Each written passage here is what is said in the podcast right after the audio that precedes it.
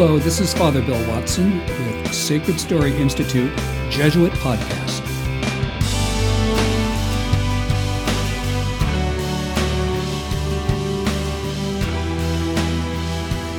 This is the second hour of a two part interview with Father Robert Spitzer of the Society of Jesus. The second interview looks at Father Spitzer's academic careers, his philosophy studies, theological studies, his doctorate in philosophy at the Catholic University of America, his thesis on the existence of time using Einstein's theory of relativity, his teaching stints at Georgetown and Seattle University, his years as president of Gonzaga University, his reflections on the state of Catholic higher education and the challenges that face it. We also get into Father Spitzer's work in his institutes, his Magis and Reason Institute, his Spitzer Center for Visionary Leadership, and we end with some reflections on where we are in the culture, with a reflection also on his new book, Christ versus Satan in Our Daily Lives The Cosmic Struggle Between Good and Evil. Again, without further ado, here is the second hour of our interview with Father Robert Spitzer, S.J. Father Spitzer, Bob, it's great to be back with you. We looked at childhood and school years and growing up all the way up to your entrance in the society in the first part of this interview. Now I would like to switch to your academic career, time in uh, philosophy, theology, doctoral studies, teaching, and then your post Gonzaga University as president years and the development of your institutes down in California. So let me begin. Where did you do your theology studies? Well, I did my philosophy in St. Louis University, but I did okay. my theology at the Gregorian University in Rome. And you were there for four years in Rome? Three years in Rome, and then one year at Weston School of Theology in Cambridge. Did you, what was your academic focus or interest during the time of philosophy? philosophy was and, and theology for philosophy, definitely my interest was metaphysics and philosophy of science. Worked on my master's degree with mostly Thomists, at that time, uh, I was getting, uh, you know, my my interest in physics from Father Bob Brungs and from Father Paul Quay.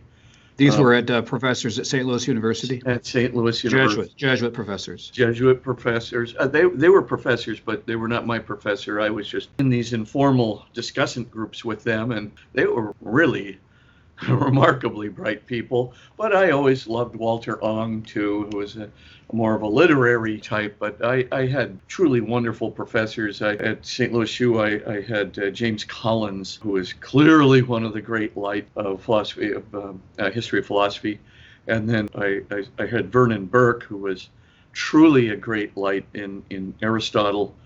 I had Bob Henle, Linus Thro, who were uh, fine Thomists. So I, I really had a, an all-star cast of, of philosophy and uh, science, you know, teachers who were who were really very, very helpful to me in, in my formation. Punahou was such a great way to begin the sciences, though, and you know, my physics class and at uh, Punahou was truly uh, a rocket ship course for me, but it led right into everything I was doing at, at St. Louis University. Bob, were the theology courses and professors you took was what they were teaching in terms of Thomism was that mainstream at the time, or had that started to fall out of favor? It wasn't that mainstream, but I was also interested in Lonergan.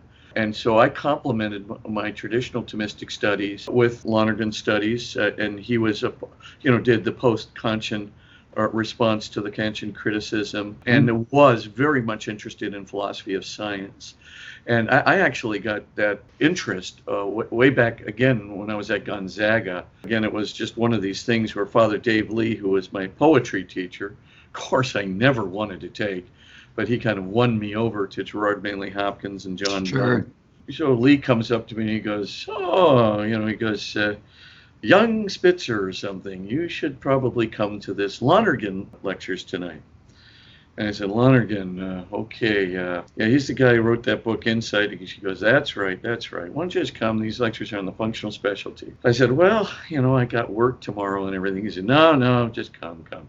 So, of course, you know, I let myself get talked into it, but I was just mind blown by Lonergan in those lectures. And so I thank Dave Lee profusely to this nice. day he got me uh, introduced to all of that. And Bernie Tyrrell, who was his great disciple, you know, was always a good friend of mine and truly carried on that tradition in a way that was intelligible to me. His book, uh, Bernard Lonergan's uh, Philosophy of God, was very, very important in my own development. But by the time I hit the novitiate, I was full on reading Insight. And I was definitely interested in chapter 19 on the affirmation of God, which I found really interesting because it was not just post critical. I mean, that is to say, after Kant, but it was also uh, very scientifically oriented. So I, uh, by the time I got to St. Louis after my novitiate, I was definitely, you know, doing the Lonergan. On the other hand, doing the traditional Thomism, and I decided, you know, because I had read De Ente et Essentia, I just uh, uh, on being in essence by Thomas Aquinas, very important little letter that he wrote early on. Again, a mind-blowing experience for me. Read that work and just decided I'm doing my whole my master's thesis, which I, it turned out to be a 230 page master's thesis, unpacking uh, the four premises in uh, the De Ente et Essentia proof of God. That was my uh, just terrific experience. And then I went on to teach philosophy at Seattle University. Uh, did you did you kind of blow your board away at, at St. Louis University with your thesis? Well, they always uh, yes and no. I mean, people thought I was a bright enough guy, all right, but I think you know there was a fear that you know that Lonerganian aspect uh, sneaking into my interpretation of Thomas Aquinas. And in all truth, there was. I mean, Linus Tho right. was completely correct uh, in his uh, views of my interpretation, but I couldn't help it because I always had this feeling that if Thomas had been alive today, uh, you know, he would have been very cognizant about responding to Kant's criticisms. And so uh, I always thought that the last person who would have been dogmatically uh, Thomistic uh, would have been Thomas himself, who was so open to Aristotle in an age of Plato. So I, I kind of, you know, contented myself with um, it's okay, you know, you can be both Thomistic and Lonerganian, but I did actually write my thesis on um, a Thomistic argument in the De Ente, but with a the shadow maybe or perhaps even the, the ghost of Lonergan uh, in it. well, I, I, have to say this philosophy was not an easy lift for me. My, my, my mind works in different ways. I could do it. When I had to read Insight by Bernard Lonergan, my nickname for the book was Onslaught instead of Insight because it was just like just crammed one thing after another after you know this 479th point and this and that. But i mm-hmm. will say this from the people that i know who knew you at st louis university. I did my philosophy at gonzaga in spokane washington.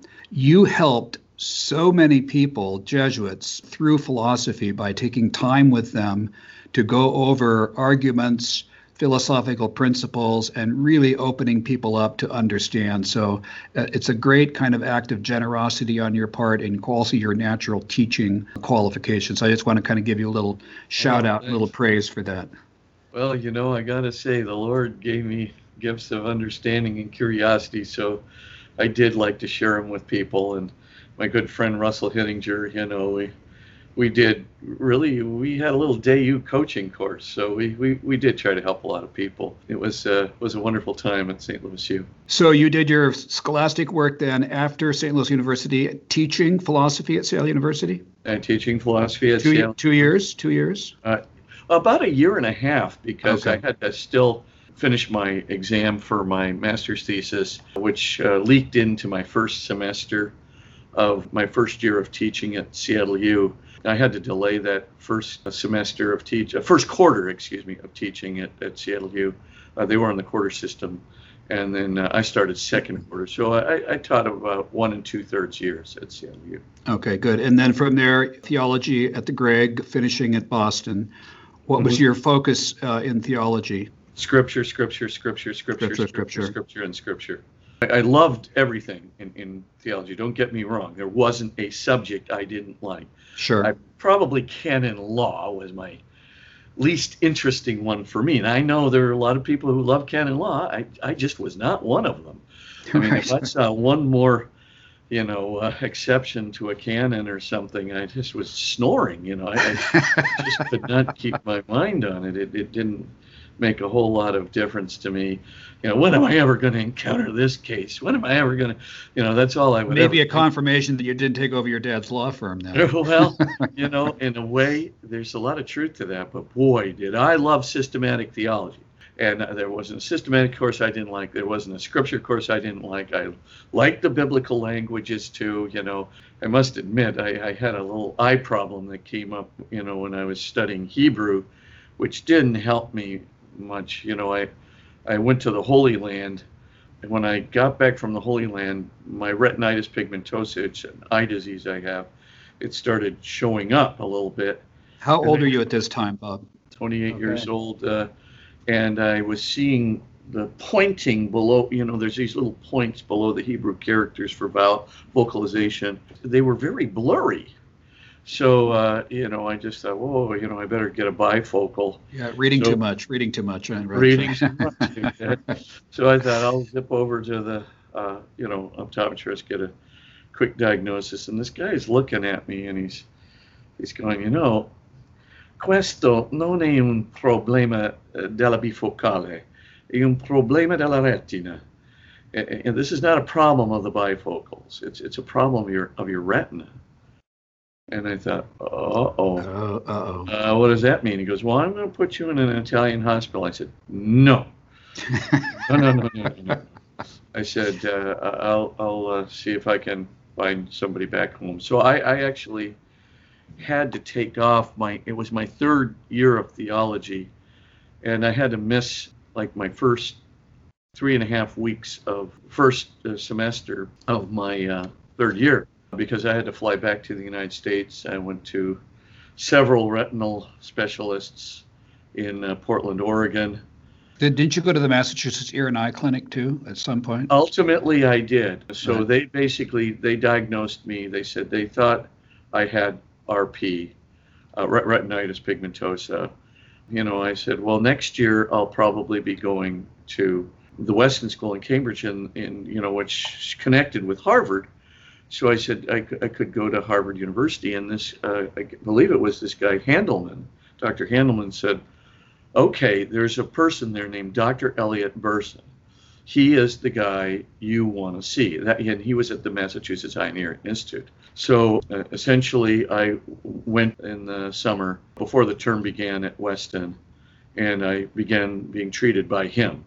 And he confirmed that I did have RP, but a very strange variety of it. Mm. Uh, most of RP starts in the rod system, which is the night vision, peripheral vision, and then goes to the central cluster of cones, which is the precision vision and the day vision. And uh, I had the opposite. It struck me first in my cone system, in my central cluster of cones, which is the precision vision and the day vision. So I was stuck with wearing dark glasses early on, and then it, it started moving out to the rod system. And today I'm, you know, completely blind because of it. But definitely uh, made that discovery, which when I heard about RP, I was obviously concerned because of my um, scholarly interests. I just sure. if I can't read, I'm a dead man.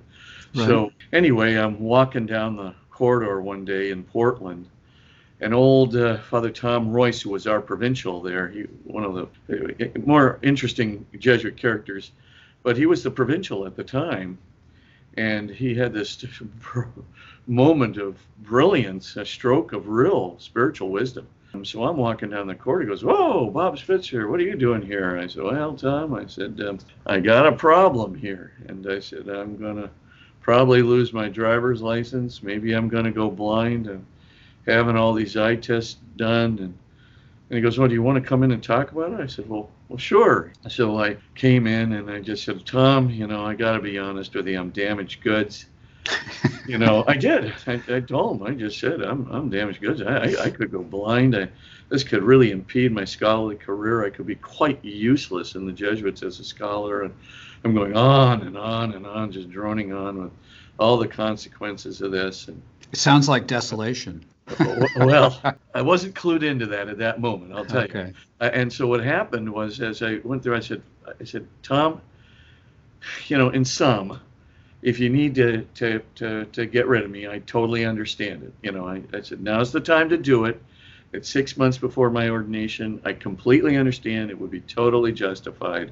I get it. And he kind of looks at me for about a half a minute and he goes, Bob, uh, what spirit have you been listening to? exactly. And I just thought, oh. And I had forgotten all of my rules for the discernment of spirits. Yeah. And they just came cavalcading back into my head. He's a wily one, the enemy, right? Oh, he certainly is. And uh, he said, "No, no, I'm, I'm not throwing you out of the society, or something like that." I said, "Oh, good. You know, I, I may still have some, you know, some ability to serve. You know." Uh, That's right. I could so answer the door at some house. I can answer right. the door if all else goes wrong. Anyway, but he was very trusting, and he allowed me to continue even in my doctorate. Luckily, the Lord slowed down the progression of the disease. Great. And so uh, I really didn't start. I was halfway through my term at Gonzaga as president before this thing started accelerating. You know, I had a very slow progression, but I did lose my driver's license, which mm-hmm. did have its effects. Have its effects. Well, all, all I'll say this is that I've known you since the beginning of this. In fact, when you were, I think, teaching in Regency at Seattle University, I think it was at that time that you were concerned about this and I said, you know, yeah. maybe you should go see an eye doctor. And he said, well, you know, you know, if I can't see, you know, I'm going not going to be a pedagogue and my life's going to be basically worthless. But I think anybody who knows you knows that you have been one of the most productive people, even in your lack of physical sight. And perhaps maybe the lack of the physical sight has heightened other senses that you have, and God is compensating in very wonderful ways. So, oh, without you know. a doubt. I mean, that's yeah. my whole total experience. I wrote a book called The Light Shines On in the Darkness. Yeah. Uh, you know, transforming suffering through faith. And in that book, I mean, that's my experience. And especially in chapters uh, six and seven, I bring out my whole personal experience and uh, all the wonderful things that happened to me because of the progressive blindness. It was uh, really uh, when I was at Seattle U the second time. So I, I left you know the Gregorian. I, I got ordained after my uh, time at Weston, and then I went on to doctoral studies at Catholic U, and then um, after Catholic U, you know, I, I did a, a dissertation on time theory, trying to reconcile the you know the obvious real effects of time on physical effects, you know, in, in nature and, and how, you know, the laws of physics actually affect time and time actually affects the, you know, the laws of physics. And the, the way that I remember you framing your thesis was uh, you were trying to prove the existence of time based on Einstein's theory of relativity. That's basically it, uh, of real time. Yes, that's exactly. Now, for, for listeners, why is it so important to prove that time is real and that it exists? For a variety for us of, dummies for us dummies out here. Well uh, basically you know um, to make a long story short part of the reason is because temporality is sort of the move into contingency. You cannot have a contingent being without god having first created temporality. So in a way i'm back to my usual subject right? Sure. if time is real and God has to create time because being must precede time, mm-hmm. right? Uh, existence must precede time. Then God must be real too. You know, Bergson, Henri Bergson, he did have a, he wrote a book which is on general relativity theory, actually, uh, reconciling it with his own philosophy of time called Duration and Simultaneity. And in that book, what he shows is there has to be something akin to an elementary memory or an elementary consciousness that has to hold together the earlier and later of time. And, so, in a way, reading this book, also very familiar with Whitehead's uh, theory of temporality in um, several different books mostly process and reality. But uh, then putting it together with it, uh, Lonergan's thoughts on being, especially his uh, view of being, and, and then you know you, you piece together Lonergan, Aquinas, Bergson, and to some extent without the heretical dimension of, of, of Whitehead, of what, what he would call the subject superject relationship. I could just see, you know, time is has to be real, and I can prove that. I can also prove that Bergson is right.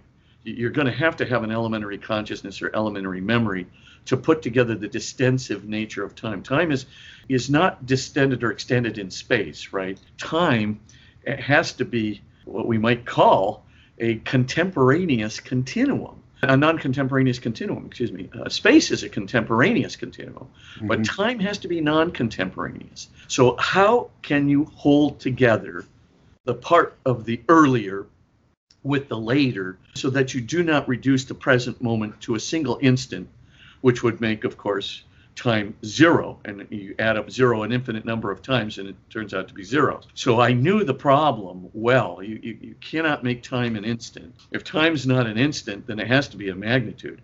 If it's a magnitude you're going to need some consciousness to hold together the earlier part of the distension with the later part of the distension so that both of them can occupy what we might call the present moment in order to do that, you're going to need that elementary consciousness and elementary memory. It's going to have to be akin to the highest principle of all, namely the principle of existence itself.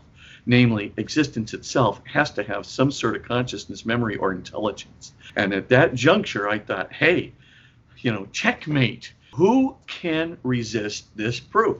I'm just going to keep going back to relativity theory. I'm going to keep going back to you know the the problem of holding together the earlier and later parts of the distension in the present moment.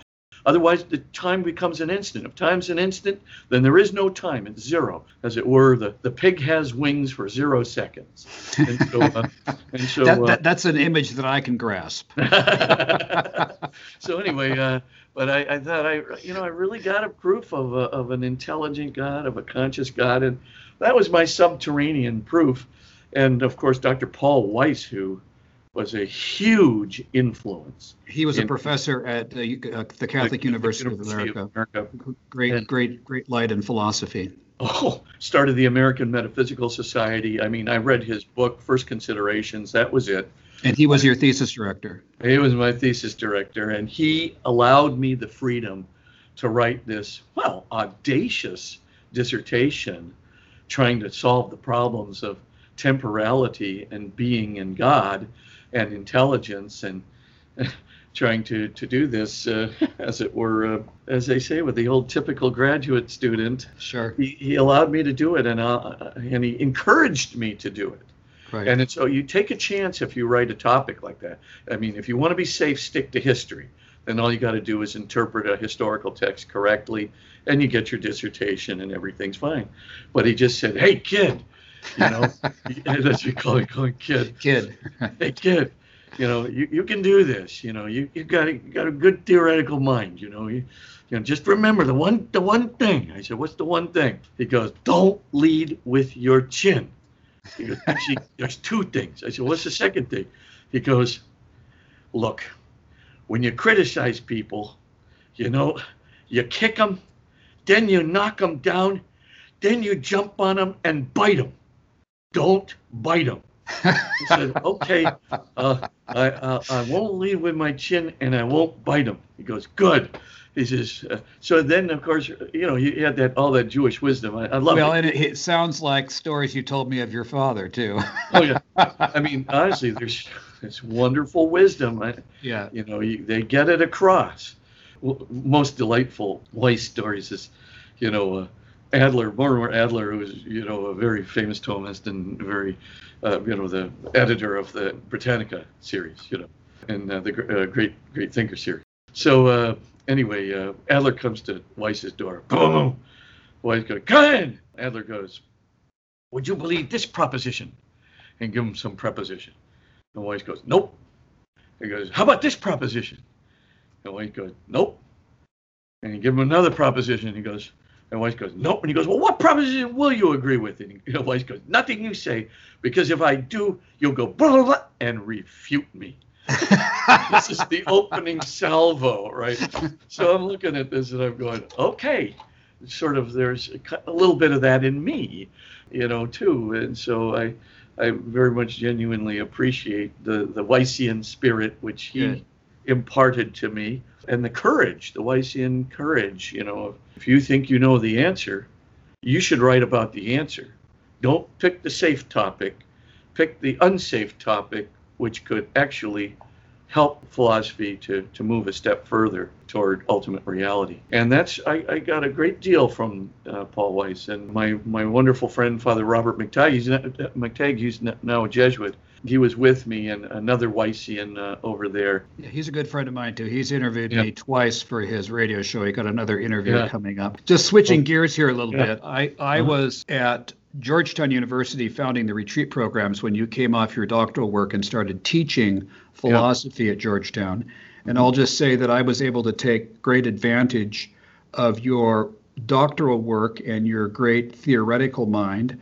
And I always gave you the talks on the Ignatian retreat on the creation of the universe and the creation of the human person, yeah. which I think the hundreds of students who went through those retreats in all those years was a huge highlight for them. And I could see almost all of your book topics coming out in those yeah. talks that I heard again and again and again. So I'm very, very grateful for those years that we crossed over there at Gonzaga University. Let me push uh, uh, forward here just a little bit.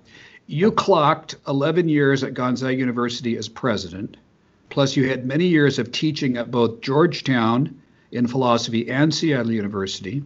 What are, from the perch that you have right now, reflecting back, what are the main challenges facing Catholic institutions of higher learning today? Are they chiefly financial or mission focused or both?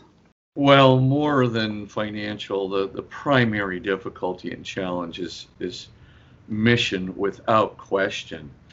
I mean, the abandonment by many Catholic universities of the mission of faith and reason is a huge loss. It's not just a loss to the Catholic Church, though certainly that, but it's a loss to culture. And it, it will have effects on the way people interpret themselves. I mean, the, the abandonment of metaphysics is a part of the loss of faith and reason. Mm-hmm. And we are doing it with reckless abandon and cavalier. Oh, sociology will replace metaphysics. No, it won't. Sociology doesn't study ultimate reality from a reasonable philosophical, scientific, and, and logical point of view. No, it won't. And all the various subjects that are concerned with this great nexus between science and faith, between reason and faith, all of these things are being, uh, uh you know, almost with reckless abandon just being you know given up you know people think oh this is you know this is of a bygone age but it nothing could be more contemporary so there's more evidence for God from science today than there has ever been in any other era. Yes, and you, you've been one of the people who's really been helping uh, get that word out as well, too.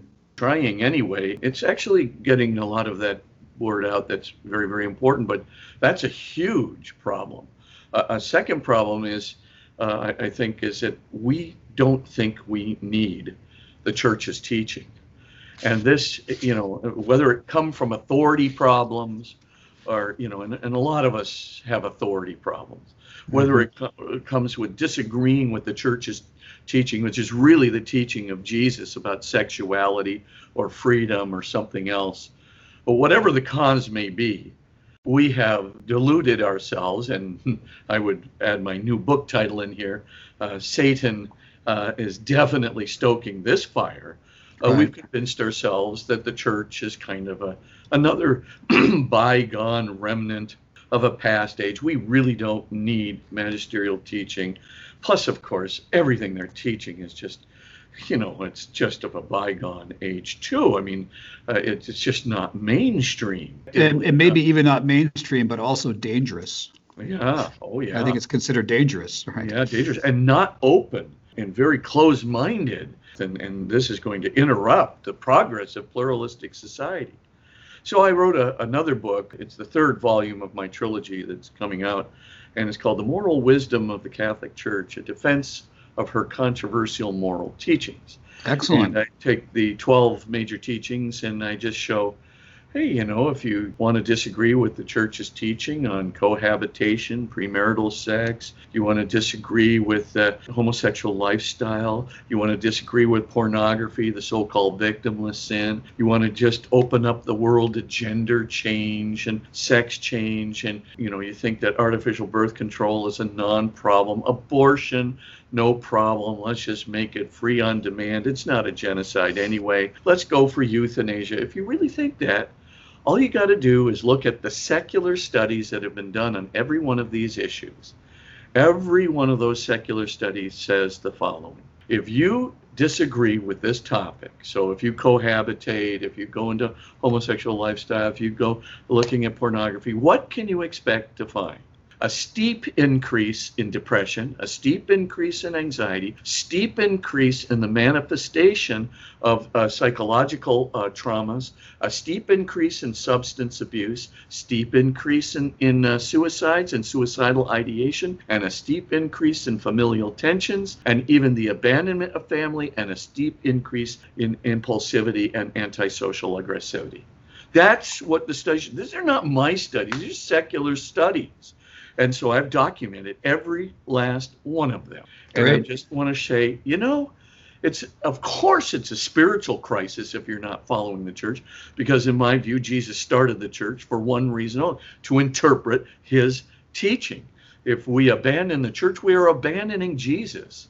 And if we're abandoning the church authority on moral teachings, we're abandoning Jesus' moral teachings. And if we're doing that, we should expect not to be just in spiritual crisis, though certainly that, we're going to be in emotional crisis, psychological crisis, depression, anxiety, suicidal ideation.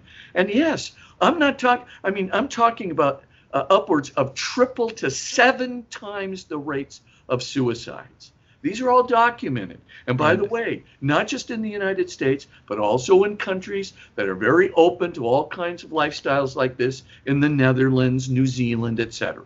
These are very well documented, so I'm pointing it all out. And the reason that I am is because we're in crisis. And we're in crisis not just in the university, but our culture is in crisis because we are believing our, as my friend Ray Rodina would say, we're smelling our own perfume.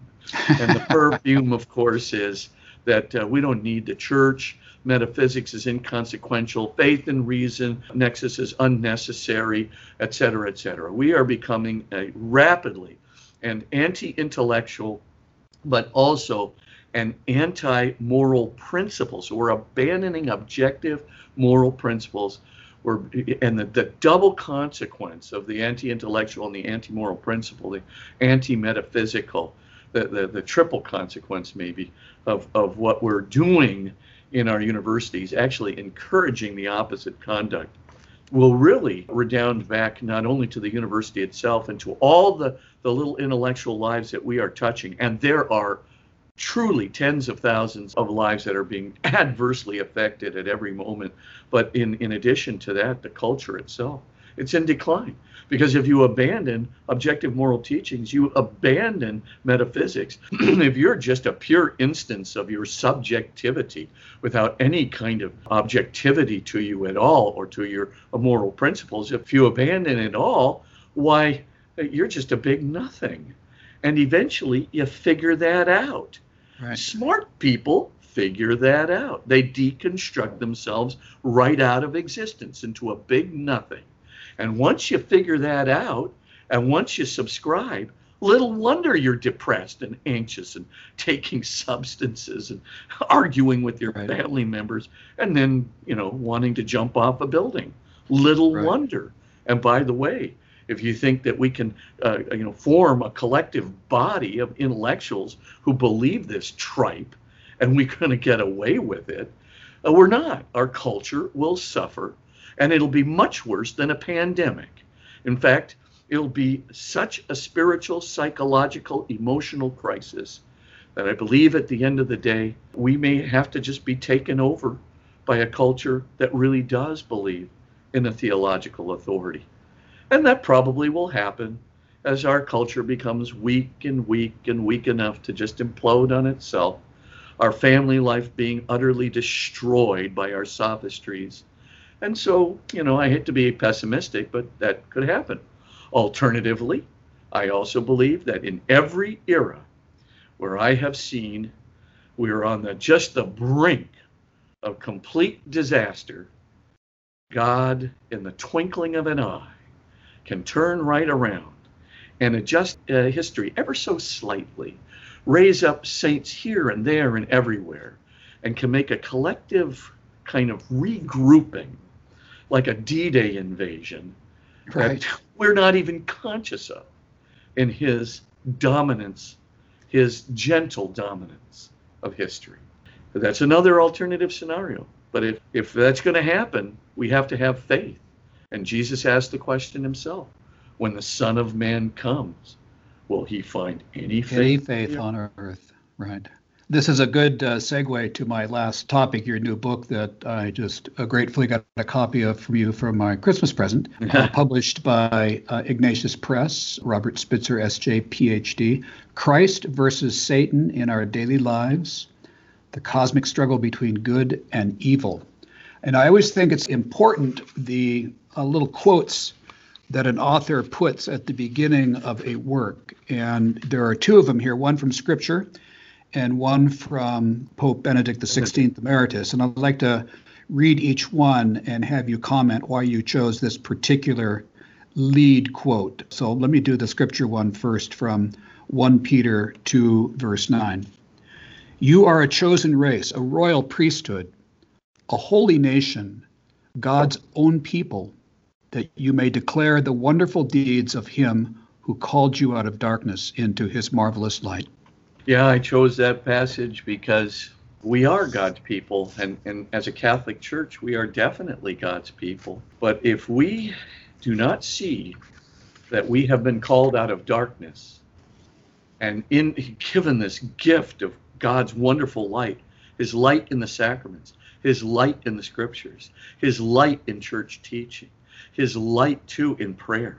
If we don't see that we have been called out of darkness into light, that's a problem. Mm. If we don't see too that darkness is still out there and that that darkness could overwhelm the light in us if we have no faith, if we do not go back to the only person who can save us, God, or in, in, in for Christians, Christ Jesus, and specifically Christ Jesus through the, the, the Catholic Church, if we don't, if we lose sight of that and think we're going to be able to wander out of the darkness like a thick forest on our own that will just happen to come. Oh, yes, God can lead us. But without faith, it's going to be really difficult to be led out. We'll just keep putting our faith in one sophistry after the next. We'll just keep putting our faith in one new uh, contemporary secular ideology after the next and as a matter of fact, go deeper and deeper into the thick forest until the darkness, the buio, as the Italians would call it, right. completely overwhelms us. Right. And so, you know, in a way, it's a call to faith. You're a holy people, a royal priesthood. Get with it. Right. You know, you, you need faith and you got to get right back to the Catholic Church. Don't think you can save yourself. You need Jesus to get out of the grip of the devil. Yes, he has defeated the devil, but you're still a free agent and you're going to have to do something to prevent yourself from being, as it were, won over by the lies of the devil. Do you reject Satan and all his works? and all his empty promises. And the glamour. Do you reject the glamour of glamour. evil? I always like that one, right? Oh yeah, yeah. No, no question about it. That's uh, that's why the first quote. It's like you're called out of darkness into the light by Jesus. You're a royal priesthood. Stick with your faith. Stick with the church. Don't get any illusions about your wisdom. Don't get any illusions about the wisdom of secular culture. It doesn't work and the evidence that it doesn't work is just within 12 years. So we're talking about from 2005 to 2017. In 12 little years, the group between 15 to 25 years old, okay, this is a group of younger people from 15 to 25 years old. In that 12 years, the suicide rate has gone up 56%. Amazing. The depression rate has gone up uh, 56%. The anxiety rate has gone up 63%. The, the homicide rate has gone up 22%. Oh, yeah, secular wisdom, the new open wisdom, the, the new wisdom that is going to bring us all to a whole new way of looking at things. The light of the world, as it were, the light of Satan appearing as an angel of light, but of course, who is the prince of darkness. Right. You're going to put your faith in this? Look at the indications. His whole philosophy that the culture has bought into and runs headlong with it like a bunch of lemmings off the cliff is sinking us, especially our young people. The whole point of the passage is wake up, wake up to Jesus Christ and his church. Amen. Amen. Here's the second quote from Pope Benedict, which was uh, comes from an interview with Peter Seewald that is the on page 17 of your book, an introduction to the trilogy.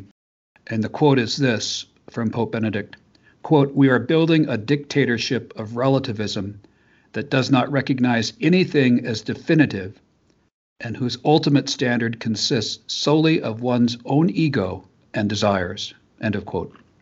You know, and this is the problem. Don't you think that's the original sin? That well, it is the original sin, right. and it is now writ large, and has been so beautifully Madison Avenue scripted right into our culture that we actually believe the original sin. We believe the lie of all lies. We believe that our ego and our sensual desires and just satisfying them will make us happy. But apparently, if we look at the statistics, it doesn't. We are literally committing not just a sort of individual suicide, I mean that figuratively, but also uh, a 56% increase, lest we forget, among our young people, but also a cultural suicide as well.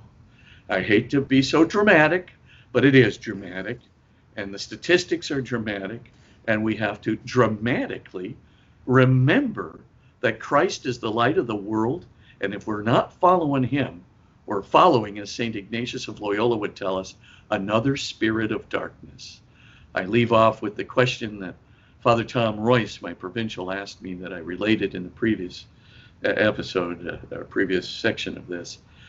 What spirit have you been listening to? Amen. You know, and I give many talks to people of different age groups and when I'm talking on discernment through books and stuff in Sacred Story Institute, I tell people, I said, there's a thousand plot lines in life.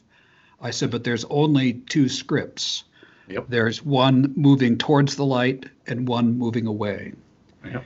And in some points, I think we're in kind of a cultural moment where the, people who want to assert their own self as God and other people who believe in a God that one needs to obey it, we're kind of at a flashpoint and yeah. it's oil and water and it's it's not something that's ever going to mix and we're all going to be one because they're just such radically opposed visions and ideologies and uh, metaphysical propositions for what is real and true and good. So it's a it's a very very kind of climactic crisis moment that i see. I don't know if you see it that way. I see it that way. Absolutely. So we do a lot of prayer and and your book makes clear that uh, I heard somebody who is in spiritual warfare made this very, very important point, and maybe it goes back to your first quote from uh, Peter that spiritual warfare isn't combating Satan, it is affirming the authority of the power that Christ has won over Satan. So it's claiming the victory is here. And I don't know if that's in your book because I haven't had a chance to get through the whole thing, but. I don't have that particular quote, but that's okay. the whole point of the book because it starts off with looking at how God is present in the world. Then the second chapter is Christ's defeat of Satan. Right. And then the third chapter, I do have the reality of Satan by talking about real exorcisms. Real exorcisms, right uh, put out there. And then finally, of course, I talk about the day to day manifestations of Satan and temptation and in all the different dimensions of accusation, deceit, etc., that he uses, and then a little bit on spiritual discernment in that fourth chapter. And then I move right into the deadly sins, which are his favorite eight avenues, as I would call it. Right. He's particularly fond of sensuality, or what the ancients call gluttony. He, of course, loves sloth, so that you'll waste your life. Right. Of course, greed is a great. Lust is particularly acute in our culture. And then, of course, we've got the, the usual four spiritual ones vanity, anger, envy, and pride. Mm-hmm. The granddaddy and the great granddaddy of them all. Final thoughts as we close. The Spitzer Center for Visionary Leadership uh, you have many institutes that you've founded. You are just north of 70 age wise? Uh, no, just uh, just south. I'm uh, just south. You're 69? Yeah, 68. 68. Excellent. Well, good. Yeah. You got 30 years left in you. Oh, I'm hoping. we may get those eyes fixed by that time too. Oh yeah. But but looking, I will say, looking at mid-career, then we're going to be optimistic here because I know that you're always an optimist, and I'm struggling to be one. Uh, what do you think has been the most significant thing that you have worked toward that you would call fruit that you hope endures to eternity from all the different things that you've been involved in? Well, probably if I can choose three, what I do for faith and science and uh, high school, middle school catechetical curricula on the evidence for God, the evidence for Jesus, the evidence for a transphysical soul that uh, can really help the lives of young people. That's paramount of paramount importance.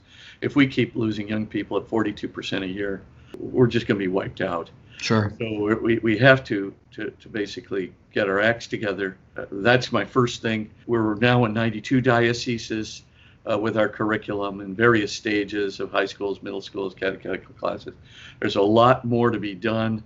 Part of the problem is just getting the catechism teachers and the high school, middle school teachers to, to know how important this topic is. Sure.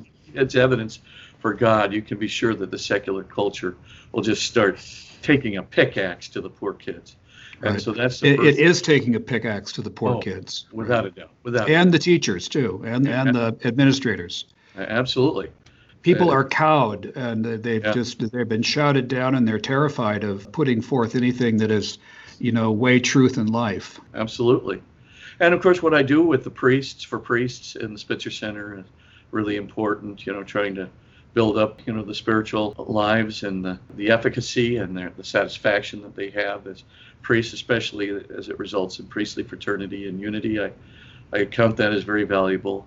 And I'm trying to work on starting some um, African universities, uh, Jesuit African universities that I think will have uh, great potential once I can get the endowments and the funding in place.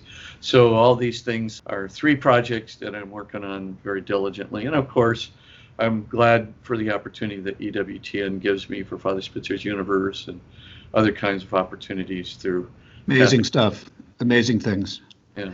So I've known you for 48 years. You're one of my best friends, if not my best Jesuit friend. Very happy to know you. I am very happy that you you took the time to do this little blog, and I'm hoping that it will be an inspiration to people and continue to shine a light on the great work that you do for Christ and his kingdom. And so I want to thank you, Father Bob Spitzer, for doing what you're doing and for being a friend. And I would want to ask you if you would close with a blessing. Absolutely. Uh, bow your heads and pray for God's blessing. I mean, the Lord of consolation the Lord of wisdom, the Lord of goodness, the Lord of love, the Lord of truth, send his spirit down upon you so that you might see through the wisdom of this age and clearly lead yourself, your families, and others into the fullness of his light and love, the fullness of his eternal kingdom of joy. In the name of the Father, and of the Son, and of the Holy Spirit. Amen. Amen. God bless you, Father Spitzer.